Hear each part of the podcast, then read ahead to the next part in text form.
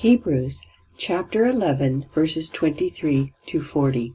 The 42nd talk in a series on the book of Hebrews was presented by Jack Crabtree on June 11, 2017, at Reformation Fellowship. The copyright for this recording is held by Jack Crabtree and is being made available to you by Gutenberg College. Gutenberg College is a nonprofit organization, and contributions may be made at www.gutenberg.edu. Contributions to Jack Crabtree may be made at www.soundinterp.wordpress.com.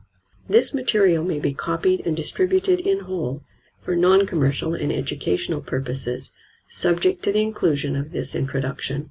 All other rights reserved. Handouts number 15 and 16 Translation, Installment 2017, Numbers 3 and 4 accompany this talk. Okay, we're still in Hebrews chapter 11, and the whole chapter is devoted to going through event after event, person after person, character after character, to make a, a point that for, for throughout all of human history, from the most ancient days that we have in the Bible, there have been individuals who have believed in the promise that God made to them and have persevered without ever seeing the fulfillment of that promise. That promise was never realized, but they believed anyway. And by the time we get to the end of the chapter, I'm going to argue that the promise they're talking about is basically the same promise.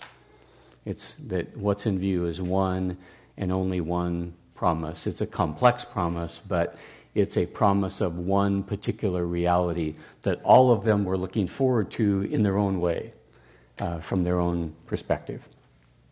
Uh, we've, we've gone through the people before the flood, then we looked at Abraham and the patriarchs and their the promise of the land and their wrestling with that and various events surrounding that. And now we come to Moses and the Exodus. That's in paragraph, yeah, paragraph 70. Uh, that would be 1123 in your regular, uh, yeah, in your regular Bible. With regard to belief, Moses, when he was born, was hidden for three months by his parents because they saw the child to be notable and they were not afraid of the edict of the king. The uh, story that he's referring to, I'm, let me read that. It's brief in Exodus chapter 1, um, starting with 15. Then the king of Egypt spoke to the Hebrew midwives, one of whom was named Shiphrah and the other was named Puah. And he said, When you are helping the Hebrew women to give birth and see them upon the birth stool, if it is a son, then you shall put him to death. But if it is a daughter, then he, she shall live. But the midwives feared God and did not do as the king of Egypt had commanded them, but let the boys live. So the king of Egypt called for the midwives and said to them, Why have you done this thing and let the boys live? The midwives said to Pharaoh, Because the Hebrew women are not as the Egyptian women, for they are vigorous and give birth before the midwife can get to them. So God was good to the midwives, and the people multiplied and became very mighty. Because the midwives feared God, he established households for them. Then Pharaoh commanded all his people, saying, Every son who is born you are to cast into the Nile, and every daughter you are to keep alive. Now a man from the house of Levi went and married a daughter of Levi. The woman conceived and bore a son, and when she saw that he was beautiful, she hid him for three months. But when she could hide him no longer, she got him a wicker basket and covered it over with tar and pitch. Then she put the child into it and set it among the reeds by the bank of the Nile. His sister stood at a distance to find out what would happen to him. This is the part that he, Paul is quoting here or alluding to when he said Moses, when he was born, was hidden for three months by his parents because, because they saw the child to be, and then there's a word there, a Greek word there, it's the same Greek word that you'll find in the Septuagint, the Greek translation of this passage. Um, the problem is deciding what exactly that word means. Um, it, it tends to be a word that describes the impressiveness of a noble person, of, of a person of high standing. Uh, the, the Hebrew word is simply the generic word for good in Hebrew, tov, saw that the, that the child was tov, was good. But good in what sense? That's the issue. And the Greek word is more specific. Um, I, I don't know how your English translations translate it. Saw that it was child beautiful. Okay. That, that can't be right. I mean, what, what parent doesn't have a beautiful child? I mean, that can't be right. Uh, my, my child is so beautiful. There's something about this child that's noteworthy. And uh, an, an interesting clue is when Stephen, in his speech in Acts 7, is telling the story of this, he uses exactly the same word here that, that Paul uses in Hebrews from the Septuagint, but he adds, in the eyes of God, I believe is the language that he adds, something roughly like that. So we're not talking about physical appearance. He's not beautiful to human eyes. He is something to God's eyes. There's something in God's eyes. And I would argue that the thing that makes the most sense is that they recognize that this child had a special destiny. This, this child was special. If that weren't such a spoiled term, I would have translated it special. Like, but Mr. Rogers comes haunting me out of it. Um, that Moses was special. And knowing that Moses was special, they and, and the kind of specialness it is, is special in the eyes of God, special in the plans and purposes and uh, destiny that God has given this child. So, knowing that he had a special role to play, they, in spite of the edict of the, of the Pharaoh, um, who had said, if it's a son, kill it, they didn't, uh, it was more important to them that they honor the purposes of God than that they protect their own lives from the wrath and fury of the Pharaoh, the king. So they hid the child for three months, and then when they could hide the child no longer, you know the rest of the story. They put it in the basket in the, in the Nile River, and God took it from there and took, uh, took care of the child from there. Okay, so Paul is pointing out the faith of the parents of Moses at this point. With regard to belief, Moses, when he was born, was hidden for three months by his parents because they, the parents, saw the child to be notable and they were not afraid of the edict of the king. Okay? Um, what we don't know is we, we know that they saw the child to be special, to be notable, to be a, a significant child in God's purposes, but what kind of specificity did they have about that specialness? Was it connected with the promise made to Abraham uh, for them?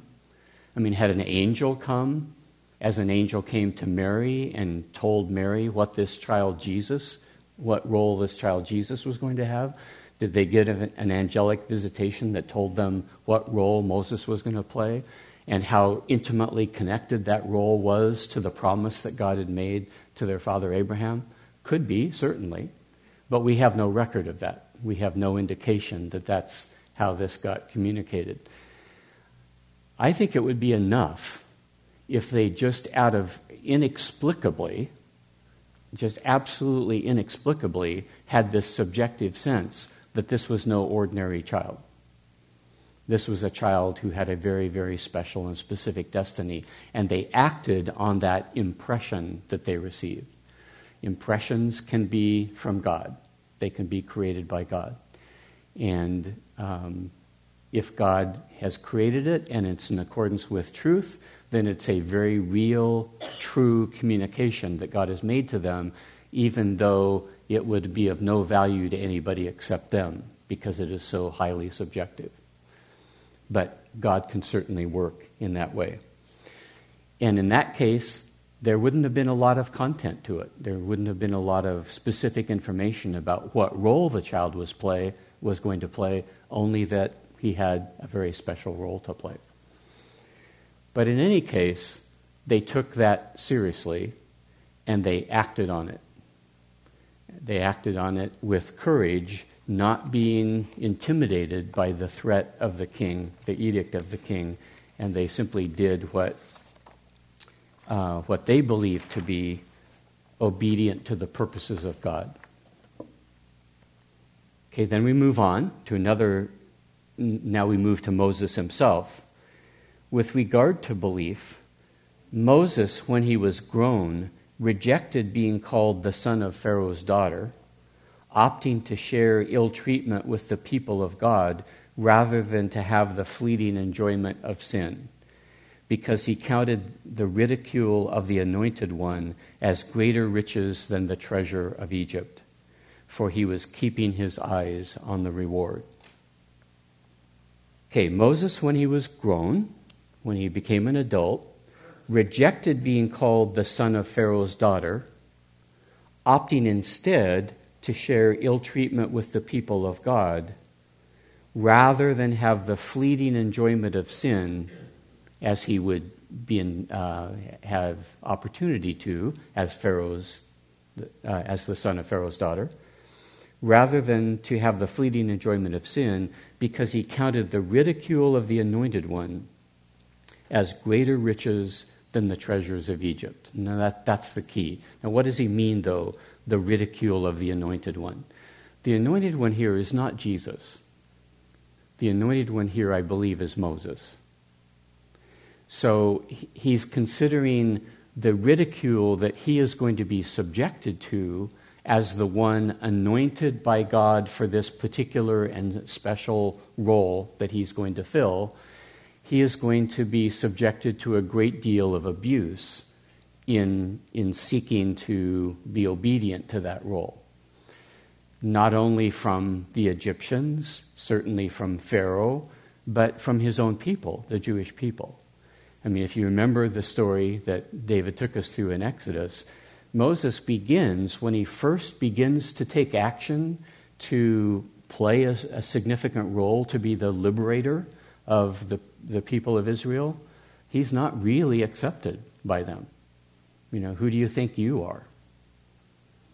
Who, who, why, why should we give you any credence? Why should we honor you? Why should we follow you? So he, he received a lot of abuse, even from the very people of God, the chosen people of God, that he was sent to free from their captivity in Egypt. That was part of the deal.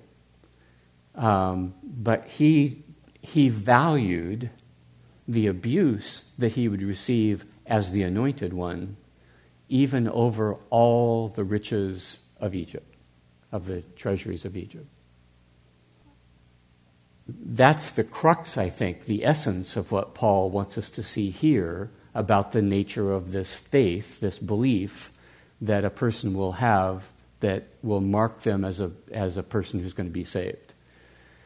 One, one of the important attributes of this is that the promise that God made that we are called upon to believe is something that we place a value on that surpasses the value of anything that this life has to offer us. This life that we find ourselves in has to offer us. And Paul argues Moses did that. He valued, even though it was not pleasant to play the role that God had given him to play. It was downright unpleasant at times. Even though it was unpleasant, the, the, the simple, bare fact that he was serving the purposes of God was in and of itself valuable enough to him that he would forego everything Egypt had to offer him as the son of Pharaoh's daughter. He would forego that in order to serve the purposes of God as God had called him to do. This is one of the passages that rebukes me the most in this, in this whole chapter. Uh, this is incredible. it is so easy to. It, it reminds me that even though the Bible, when it talks about going through tribulation, testing, that, that, that our faith or our belief is tested by life circumstances, typically it's uh, persecution, tribulation is pressures of a very negative nature. Um, it's suffering, it's grief, it's tragedy, it's uh, uh, shame, mockery, contempt of the people around us, shaming from other people around us.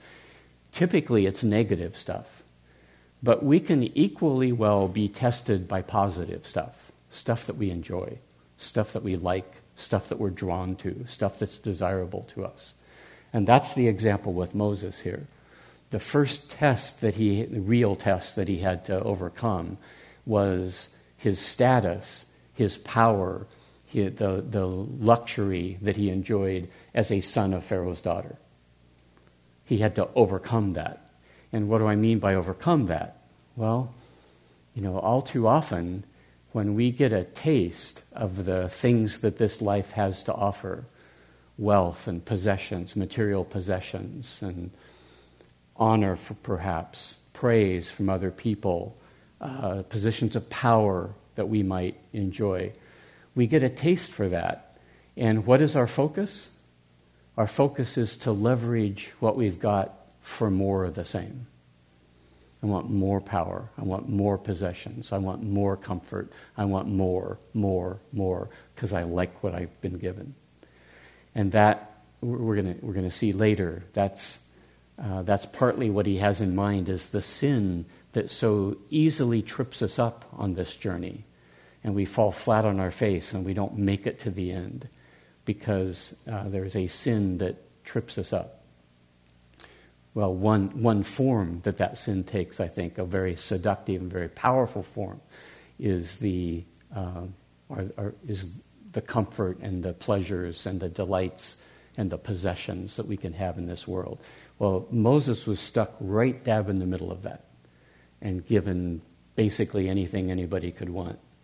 And then he was called by God, but what I've called you to is to be a liberator of my people. I have anointed you to that task.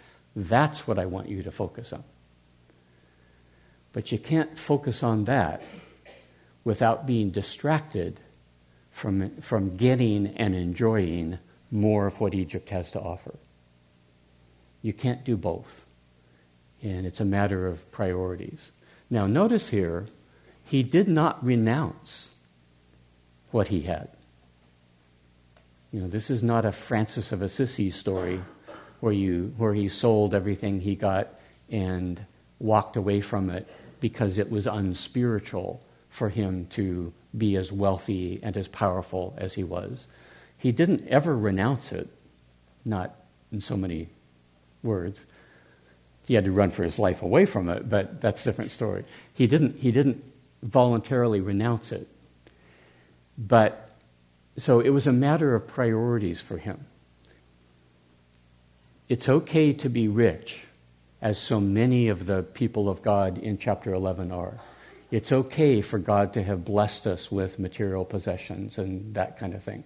That, that's not contrary to belief.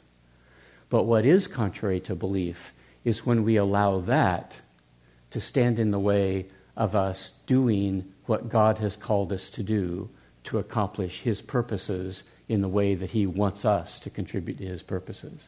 If we say no to that in order to have what we can have, then, then we are failing in a way that Moses did not fail. To put it another way, if you remember the parable that Jesus told of the, the different kinds of soil, and the, the Word of God would land on one soil where weeds would grow up.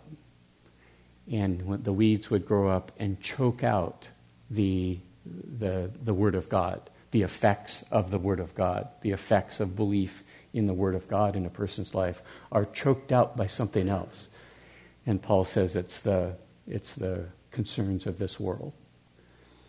So all of us know, I'm sure, many of people where we have seen the trajectory of their life and they get a little bit of success And in worldly terms, they get some wealth, they get some, some possessions, they, um, they get some power, they get some honor, they get some glory and recognition, they get some status and standing of some kind. And it becomes so seductive that the, the good news of the Word of God ceases to be very interesting to them by comparison and they give themselves over to what the world has to offer rather than stay invested in what God's promise has to offer. And they die. I mean, not, not just biologically, but they die spiritually, and le- unless there's another resurrection of life in them, uh, they have sealed their fate in a very unfortunate direction. Well, that's the test that Moses passed. He was not seduced by the, by the riches of the treasures of Egypt. And as he puts it here, he was keeping his eyes on the reward. You know, that, that's what's interesting. I mean, you can keep your eyes on the, the riches of the treasure, treasures of Egypt, but from Moses' perspective, that's not where the real reward lies. That's not worth it compared to. So, what did he see? What did Moses know? What did Moses believe that we don't? He believed that whatever it is that God had to offer him at the other end, end of his journey was well worth uh, staying the course and suffering whatever he needed to suffer and enduring whatever he needed to endure in order to lay hold of that reward that God was going to grant him one day. Next one. With regard to belief, he left Egypt, not fearing the fury of the king. Indeed, he remained firm. Uh, in, and I think the firmness that we're talking about is in his commitment to do just as God had instructed him.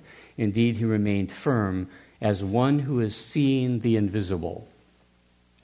And I, I think it's not at all clear from the Greek what exactly this invisible is. But I think we're talking about as one who is seeing the invisible outcome. That what he's contrasting it, okay, first of all, what is he talking about? He's not talking about him leaving Egypt for Midian. Remember the story? He's, he ends up uh, killing an Egyptian guard who is abusing uh, Hebrew, and he thinks nobody saw it. But when he's breaking up a dispute between two Hebrews the next day, the, the rastier of the two Hebrews throws back at him, What are you going to do? Kill me like you did the Egyptian guard yesterday? So he realizes the cat is out of the bag and that he is now in danger. And he does, out of fear, I would argue, leave Egypt for Midian at that point. And he spends 40 years, however long that is. He spends 40 years. Uh, isn't that right? Yeah. Um, until God calls him back. And, and basically, it's time then, and God says, Okay, Moses, I set you apart for a task. Let's, be, let's get on with it. And he brings him back to Egypt to, to do what he's to do. The leaving Egypt that he's talking about here, I think, is when he's leading the Hebrews out of Egypt and leaving Egypt um, at, at the Passover, the, the night of Passover, and so on um, it says, not fearing the fury of the king, as David was taking us through that Exodus account. If you'll remember, um, Moses has been going to Pharaoh and saying, No, I'm giving, giving you all these signs. And each time Pharaoh hardens his heart and doesn't respond appropriately as, as he ought to. And when we get to number nine, at the end of nine, remember he's furious. He says, If I see you again, I will kill you.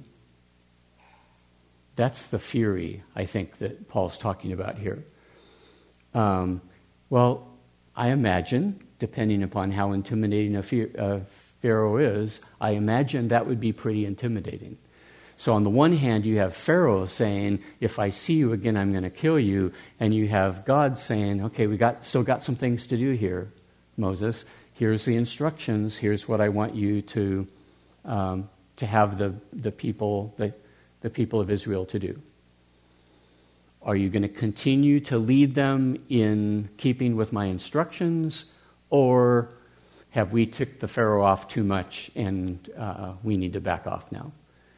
Well, in spite of the fury of the king, he kept right on following God's instructions, remaining firm in his commitment to do so. Why, he says?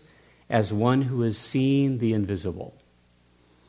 Now, I think, I think the contrast between visible and invisible that he has in mind here is, um, is how this is all going to turn out. You can be courageous if you know you're going to be okay. If you have the guarantee that God is going to protect you, uh, keep you safe, make you successful in your endeavor, and so on, there, there's a basis for courage there. I don't have anything to worry about because I know how this is going to turn out.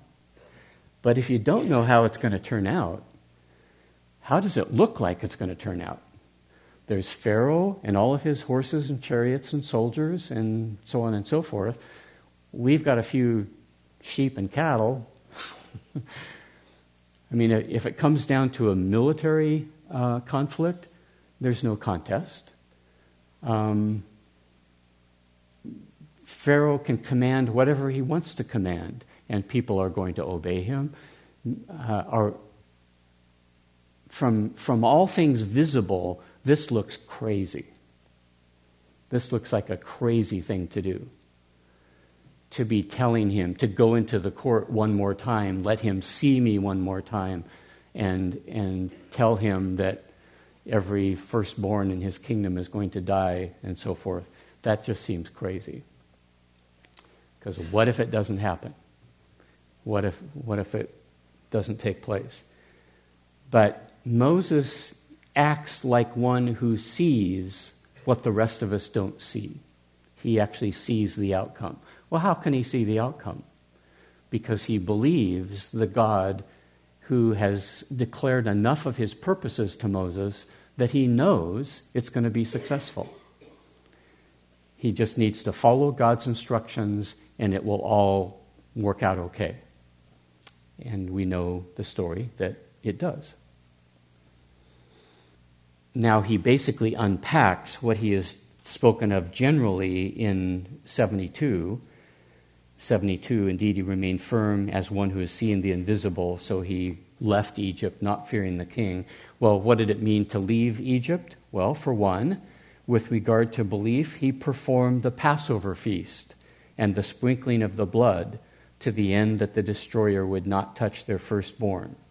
And with regard to belief in 74, they passed through the Red Sea as if on dry land. When the Egyptians made the attempt to cross over it, they drowned. So, throughout the whole Exodus event, Moses, following the instructions of God, simply remained firm to do what God had told Israel to do and to lead Israel in the way he had, he had told Moses to lead them. Um, and lo and behold, they were successful. At the Passover event itself, it happened just as God said it would. And when it looked like they were going to be destroyed, when they were pinned between the Egyptian army and the Red Sea, uh, lo and behold, God saved them let them walk across on dry land, and drown the Egyptians in their attempt to follow. Now we move on from the Exodus to the um, entering into the land. With regard to belief, the walls of Jericho collapsed after they, they had been marched around for seven days. This is now the belief of both Joshua and the people of Israel, secondarily the people of Israel who obeyed Joshua's commandments. They did this bizarre thing in obedience to God's commandments, and lo and behold, uh, the walls collapsed. Now, notice the contrast here between Joshua and Abraham. Joshua did not lead the people into the land and live as nomads in the land as their father Abraham had. Abraham, earlier in the chapter, was commended for being a nomad in the land because he was looking for a different land, not the land that was there, but the land that God was going to give them, that had a city whose architect and builder was God. Joshua and the people of Israel are taking the land. Now they are taking it by force, militarily. They're killing people to take over their houses, their cities, their vineyards, their cisterns, and so on. Isn't that lacking the very faith that he commended Abraham for earlier? Well, no, it's not. Because the difference between Joshua and Abraham is he never commanded Abraham to take the land, but he did command Joshua to take the land. He's the one that instructed him to take Jericho and to take it in exactly this way by marching around the city and banging drums and lanterns and stuff like that. And then, then finally, with regard to belief, Rahab the harlot did not perish along with the disbelieving because she had received the spies in peace. Okay, what, what's the faith here? The only thing Rahab knows is what she's heard about. She's heard stories, she's heard um, witnesses tell of what has been transpiring uh, in the region as God is leading this people group out of Egypt and, and defeating enemy after enemy after enemy, seeing miraculous deliverance from, uh, from their enemies by their God. And simply on the basis of those reports, she didn't see it with her own eyes, as far as we know. She, didn't, she wasn't an eyewitness to any of this stuff but she, based on credible accounts that she had heard, she makes the decision the God of Israel is the God I want to be aligned with. All the other gods of the land of Canaan are absolutely nothing and are no match for the God of this people. So I want to be aligned with that God. I want to serve that God. And I want whatever blessing that God is handing out and giving out. That's what I want. I want my life to be connected with that God. The first time she gets an opportunity to serve that God is by welcoming and protecting the people of that God, the spies that were sent into Jericho. And when she encounters them, she um, houses them and hides them and helps them escape the city. Why? Because she wants to serve the God of them, to serve their God. And as a consequence, she was spared. And as you probably well know, she actually literally, by marrying into the people of Israel, she becomes um, a great, great, great, however many times, grandmother of Jesus, the, of Jesus the Messiah. Okay, let me stop there for any comments or questions on any of the Moses Exodus stuff. I know you've touched on it before about the modern church's um, idea of Christ being in the Old Testament. I mean, but where my translation actually says in, tw- in verse 26 he regarded disgrace for the sake of Christ as of greater value. Why would they translate that when we know good and well that Moses did not know Christ? I mean, he was looking kind of forward to a Messiah, but that wasn't even really clear yet until later with David and the prophets and stuff.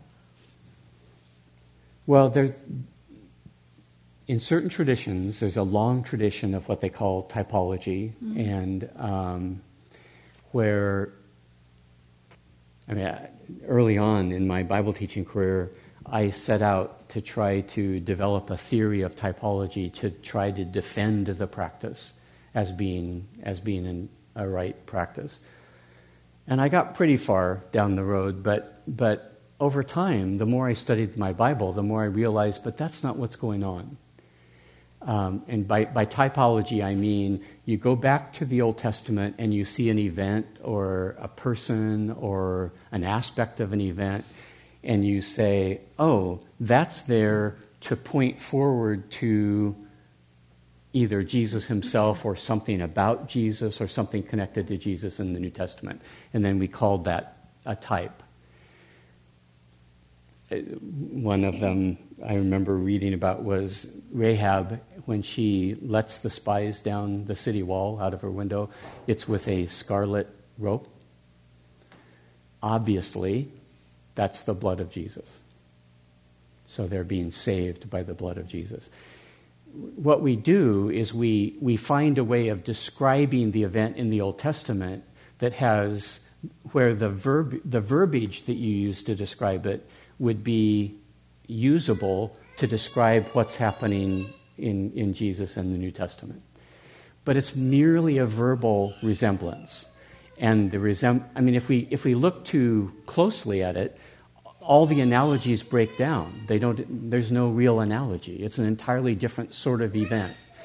But if we just, if we just describe it in the right kind of way with the right kind of words, then we can take our description over here to Jesus and what he did and say, look, I could use that description to describe Jesus. There must be a connection. And the purpose must be that God was putting that there in order to anticipate this. Mm-hmm. The real value that that had for, I think, Bible teachers who were prime, who were really were attracted and theologians who were attracted to it and really promoted it was not exegetical or theological, it was apologetic. And what I mean by that is it was useful for the purposes of, in their mind, proving the supernatural nature of the Bible. And I mean, because you, you eventually they'd always get around to saying, how can this book not be inspired when you see all the ways that the Old Testament all the types in the Old Testament of Christ in the New Testament. How can it not be inspired? Well, the problem is if you're critical, if you don't already believe the, the Bible and the inspiration of the Bible and so on and so forth, and you look at all these examples of the types in the Old Testament anticipating the New Testament, you look at that and go, you're just making that up. I mean, why should I believe the Bible is inspired? Because you, with your creative ingenuity, have, have created a connection that otherwise wouldn't even exist there. Why should that be impressive to me? But for a young person like me who already believes in the inspiration of the Bible and the truth of, of what the Bible taught, that was very compelling to me at, at a certain point in time. Well, I can I can see where people would make Moses a type of Christ, and even the Passover, you know, looking forward to Christ's death. But why they would say that Moses believed in Christ when he hasn't even been mentioned yet, other than maybe to Eve and her seed?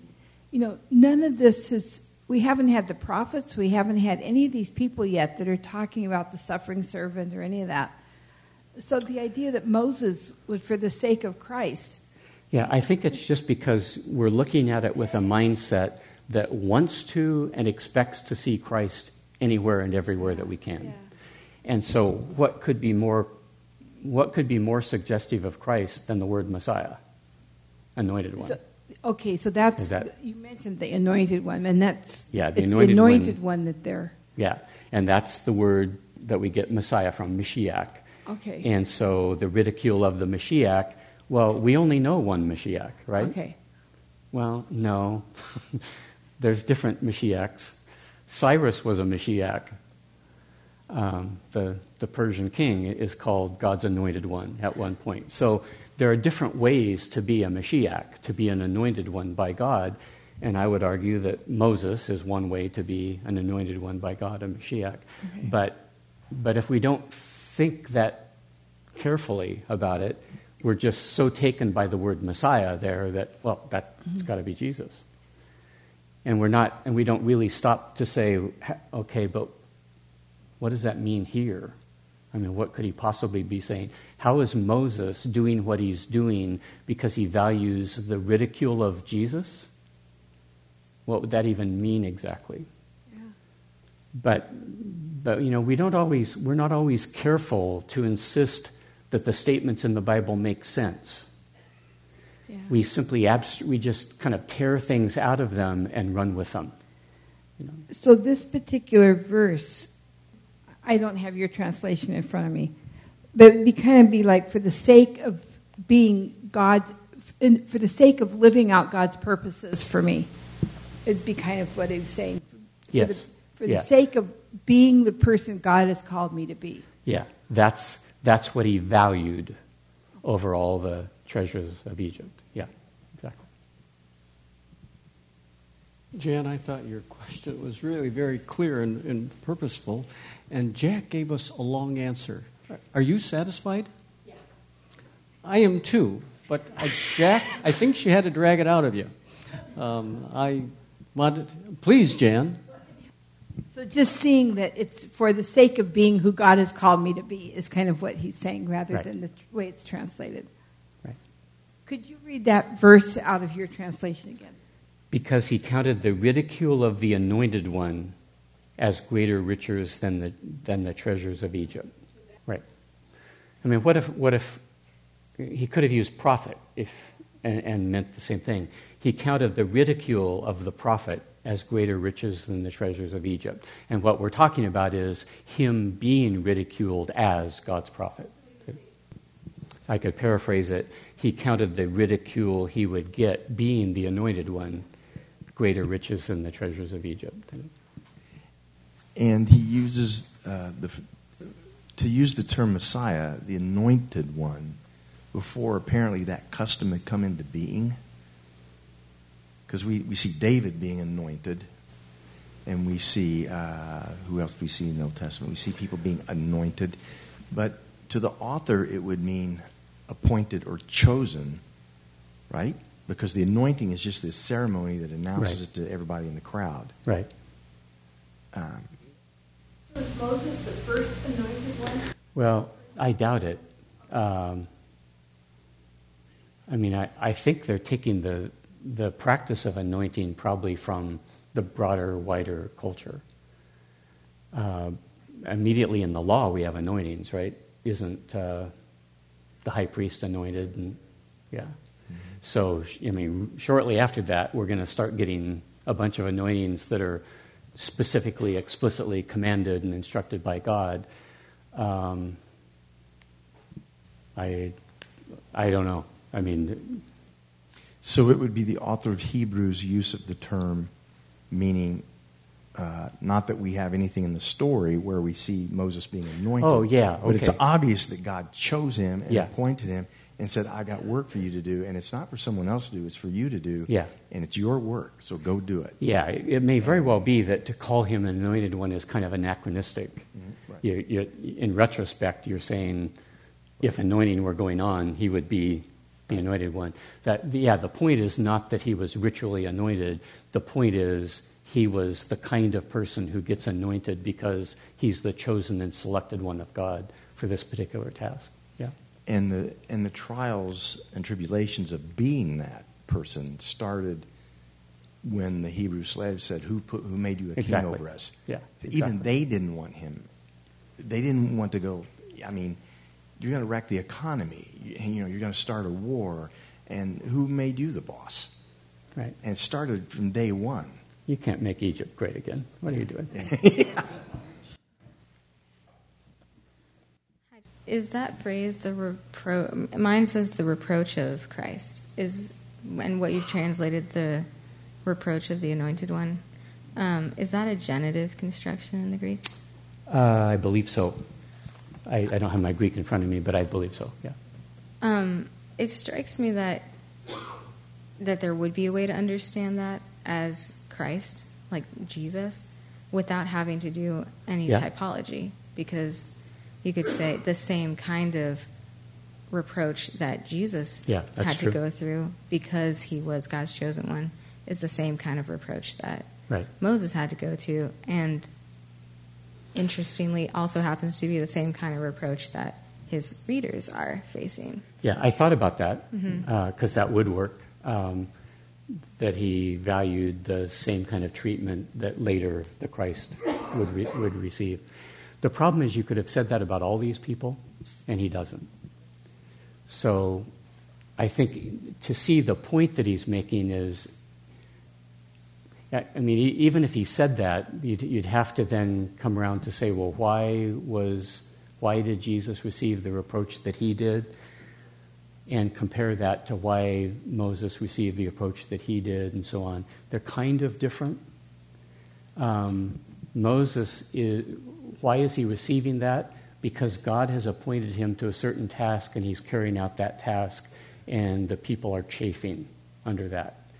Which is a little different than Jesus, because Jesus would have been hated just because of who he was, period. Just the quality of his being. He's just, he's God.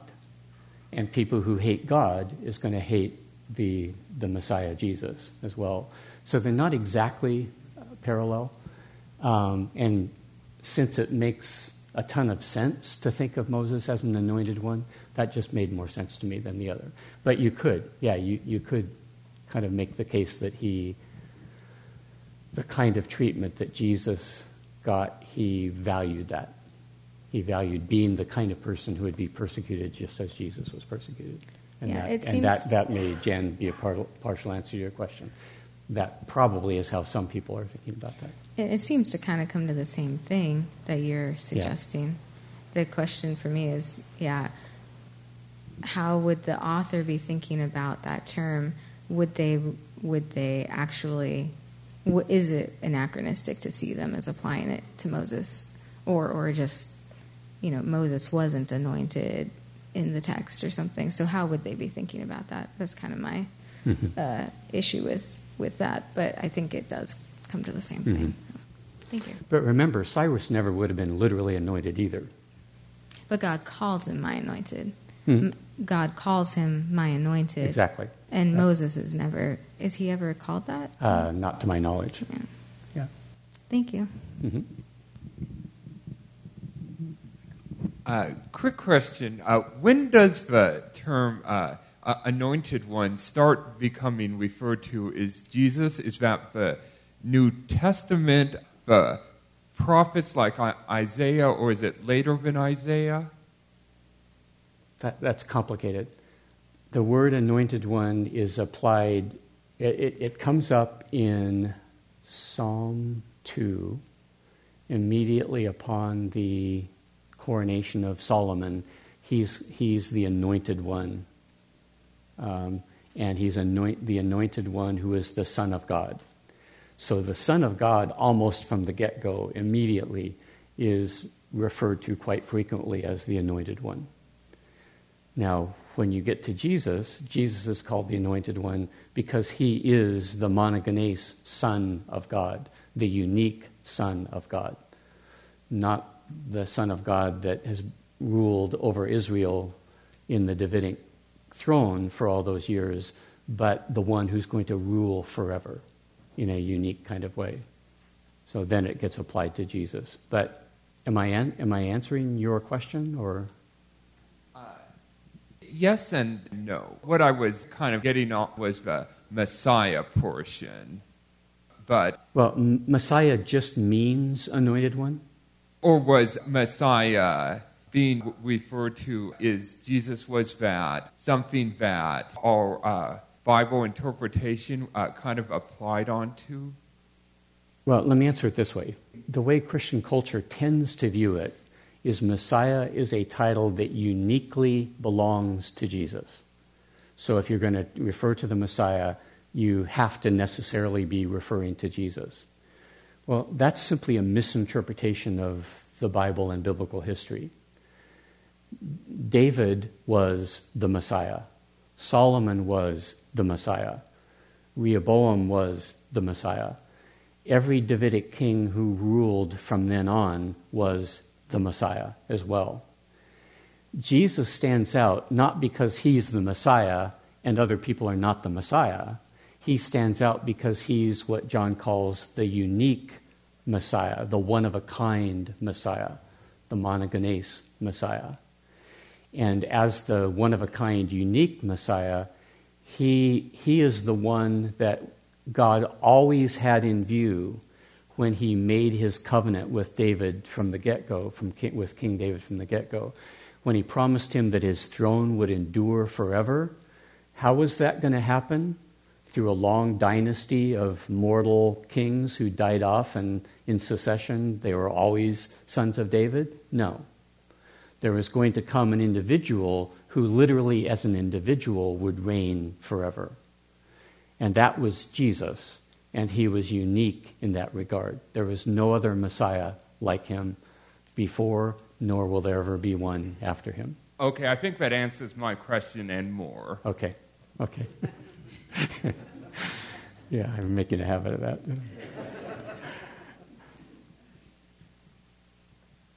I'll just make the comment if one were interested in and asking the question in the Old Testament, does the word Messiah ever refer specifically to that coming hmm. king who's going to be in the line of David? I mean, we know we have prophecies in the Old Testament that are about that, but my reading so far would be that the word Mashiach wasn't actually ever used in any prophecy in the Old Testament today to say someday the Messiah with a capital M is going to hmm. come. That it was really in the time, the intertestamental period, I think, that mm. the word Messiah started to be used to refer to that one coming king. So I don't know if that's related to Michael's question, Good. but yeah. I don't think in the Old Testament. There are a couple places you could say, well, maybe it is, maybe. but I think there aren't. Anything else? Well, let me just quickly go over these uh, next couple of paragraphs, and uh, yeah, and then the last the last sentence in this I want to take some time on because it's pretty significant. But now he ends this long litany with, "And what more shall I say? For time will fail me if I were to give a full account of Gideon, Barak, Samson, Jephthah, David, and also of Samuel and the prophets." Okay. These men, in keeping with their belief, subdued kingdoms, brought about righteousness, obtained promises, closed the mouths of lions, extinguished the power of fire, escaped the edge of the sword, from weakness were rendered strong, became mighty in battle, turned away the armies of foreigners. Women welcomed their dead back by means of resurrection. Now others were tortured, not accepting their freedom, so that they might meet with a better resurrection. And others underwent an ordeal of mockings and scourgings, even more of chains and imprisonment. They were stoned, they were sawn asunder, they were tried, they died by murder with a sword, they traveled about in sheepskins in the height of goats, being destitute, troubled, abused these men of whom the world was not worthy wandered about in the wilderness, even in the mountains and caves and holes in the ground. And all these, even though they had been commended by their belief, did not obtain the promise because God had foreseen something that was better for us, namely, that they would not realize the final fulfillment of the promise without us. Okay, I, am not going to take the time. I mean, each of those persons he mentions is a whole story in of itself. He's basically inviting us to go read and study and pay attention to the whole history of God's dealing with Israel. And he's saying, I've just, I've just touched the tip of the iceberg. We could go deeper. We could talk about Gideon and Barak and Samson and Jephthah and David and the prophets and on and on and on. But, they, but then he talks about them falling into basically two categories. There are these people who, because of their belief, what they experienced was incredible supernatural victory. Victory that shouldn't, they shouldn't have had and wouldn't have had, couldn't have had, apart from the power of God going to work on their behalf. So you have victory because of their belief, and then you have all these people who got murdered, sawed into, uh, sawed into, to, sawed into, made outcast, having to escape, flee, live as exiles in the wilderness and live very impoverished lives because of their belief. So both happened. Uh, it's not, I mean, the idea that is current and popular in Christian culture that by belief we become victorious. By belief we get prosperity and abundance and power and so on. Paul is reminding us by belief, yeah, you can get that, and also by belief, you get grief and sorrow and deprivation and suffering and persecution and death and torture and all kinds of stuff like that. Belief comes in two flavors. And you have to remember that, that there's no guarantee which way it, it's going to go in, in any person's life his readers are receiving the bitter flavor of belief, that because of their, because of their belief, they're being persecuted. And he's, he's pointing out that you're in good company. I mean, half the people that we can look at and talk about in the, the history of the Old Testament are, uh, are, have a bitter experience because of their belief.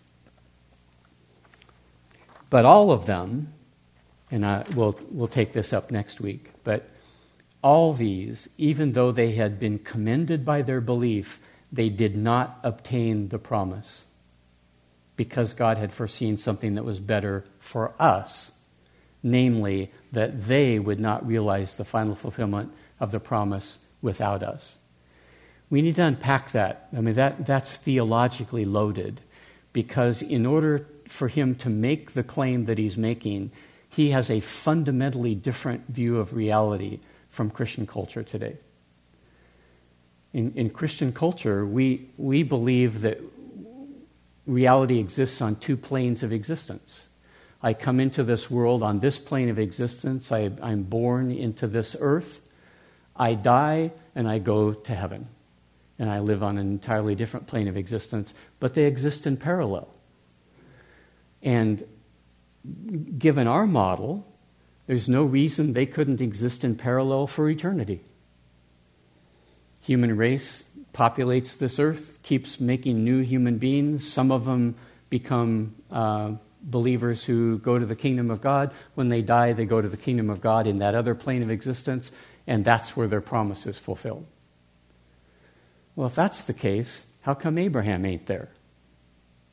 The point he's making is Abraham and Isaac and Jacob and Moses and all these people, they died never having obtained the promise. Christian culture says it's in dying is how you obtain the promise. Is you die in order to go on to get the, the promise that God has in mind for you, eternal life. You're given eternal life by dying. He says they died and they never obtained the promise. And how is he thinking of obtaining the promise. Not the same way we are. And so I, I want to look at that. We need to look at that. And just, just to, in case I forget next week to mention this, notice early, notice early on there he says in, this would be 35, 36, others were tortured, not accepting their freedom, so that they might meet with a better resurrection. I'd never given any thought to that before.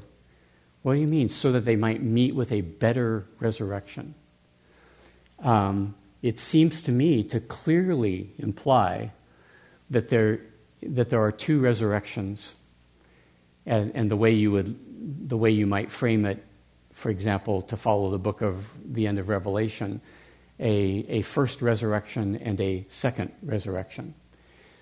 There's one resurrection that's a resurrection to blessing and reward, immortality and eternal life. But there's another resurrection that's a resurrection to judgment, uh, to being uh, having your life reviewed by God and evaluated by God, and I think sentenced accordingly. Well, which kind of resurrection do we want? Do we want the resurrection to immortality and life and blessing, or the resurrection to judgment and condemnation.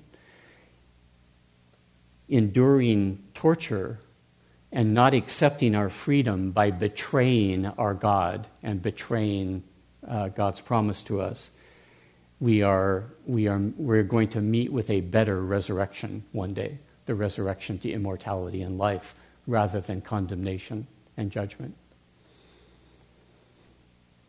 And part of what that suggests is we, we get faked out. We think of resurrection as, as meaning what happened to Jesus. Well, he was resurrected, but he was like more than resurrected. He came back out of the grave, but then he was also transformed and given immortality and eternal life. We have all kinds of examples in the, in the Bible of people who experienced a resurrection without entering into immortality. He mentioned two of them in this passage. Women received back their children by, through resurrection. The widow that Elijah uh, brought her son back from the dead, and another woman who Elisha brought her son back from the dead. Well, they didn't enter into eternal life. They, didn't, they weren't transformed into immortal beings like Jesus was. They just came back into this existence. The grave did not hold them.